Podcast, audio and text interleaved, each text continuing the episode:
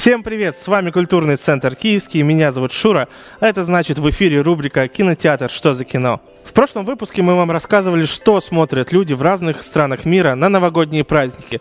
Ну и, конечно же, в нашей стране любят всеми любимую картину Эльдара Рязанова «Ирония судьбы» или «С легким паром». И в этом выпуске я вам расскажу немножечко фактов об этой картине. Итак, камера, мотор. Поехали! Итак, первый факт.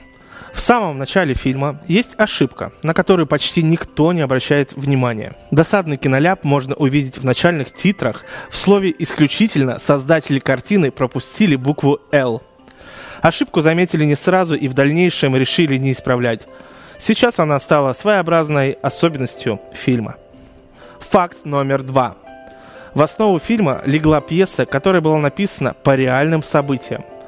Пьесу под названием «С легким паром» или «Однажды в новогоднюю ночь» а, в 1969 году написали а, кинорежиссер Эльдар Рязанов и его друг-драматург Эмиль Брагинский.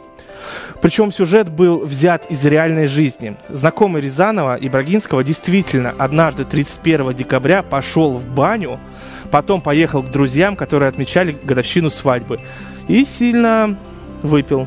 Тогда один из гостей решил пошутить над выпившим другом, привез его на Киевский вокзал, подкупил проводницу поезда Москва-Киев, разместил товарища в общем вагоне, оставив ему только веник, портфель и 15 копеек. Чем закончилась эта история, точно неизвестно. Но именно она вдохновила творческий дуэт на создание легендарного фильма.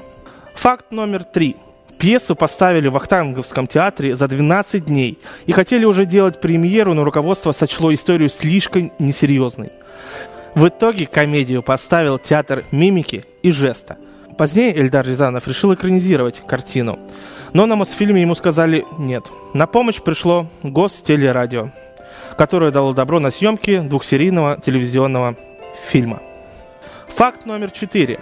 Актеров на роли Нади и Жени выбрали случайно – в пробах на роль Нади участвовали такие именитые советские актрисы, как а, Людмила Гурченко, Светлана Немоляева, Алиса Френдлих. Но никто не попадал в образ на 100%. Тогда режиссер вспомнил об исполнительнице главной роли в э, польской мелодраме «Анатомия любви» Барбаре Брыльски. А, Рязанов лично позвонил актрисе в Варшаву и пригласил ее на пробы. Увидев буквально несколько кадров с ее участием, режиссер утвердил ее на роль Нади. Чтобы зрители не заметили польского акцента Барбары, было принято решение, что героиню будет озвучивать актриса Валентина Талызина, а, которая также исполнила роль Вали, подруги Нади. А песню а, Забрыльскую пела сама Алла Пугачева. А, правда, почему-то недосмотру в титрах не была указана эта информация. После этого Валентина Талызина очень обиделась и даже говорила, что Брыльска незаслуженно получила государственную премию за свою работу. Ну а что касается роли Жени Лукашина, то ее очень хотел сыграть сам Андрей Миронов.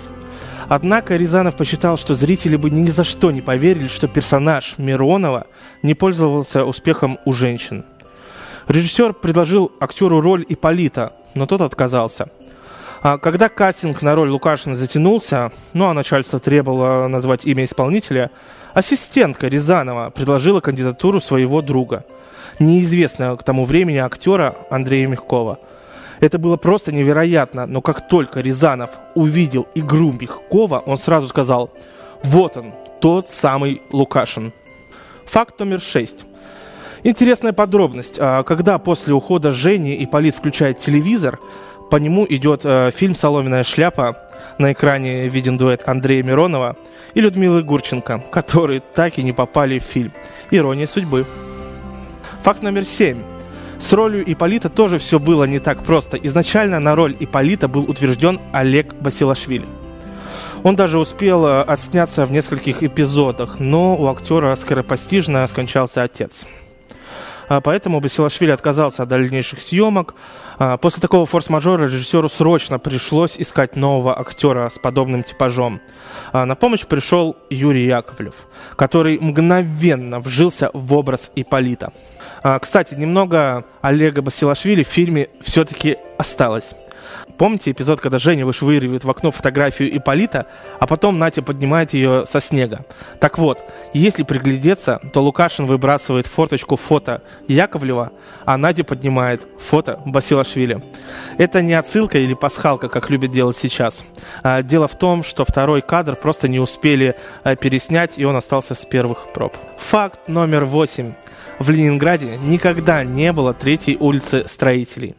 В Москве с 1958 года действительно существовала третья улица строителей, но через несколько лет ее переименовали в улицу Марии Ульяновой.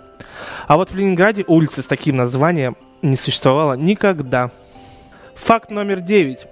Во время съемок было множество курьезных моментов и импровизаций.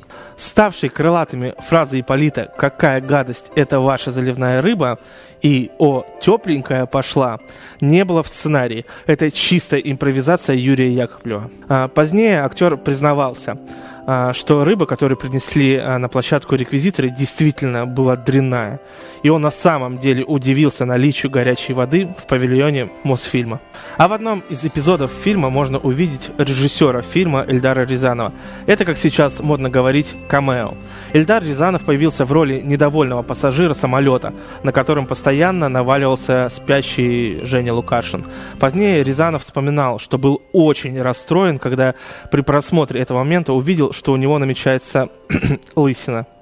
В начале фильма в разговоре между Женей и Галей не раз упоминается человек по фамилии Катанян к которому они должны были идти встречать Новый год.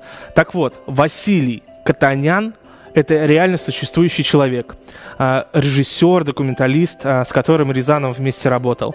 Его фамилия упоминается и в других картинах. Например, «Вокзале для двоих», «Забытые мелодии для флейты» и «Привет, дуралеи». Это было несколько фактов об этой замечательной и любимой всеми на Новый год картине.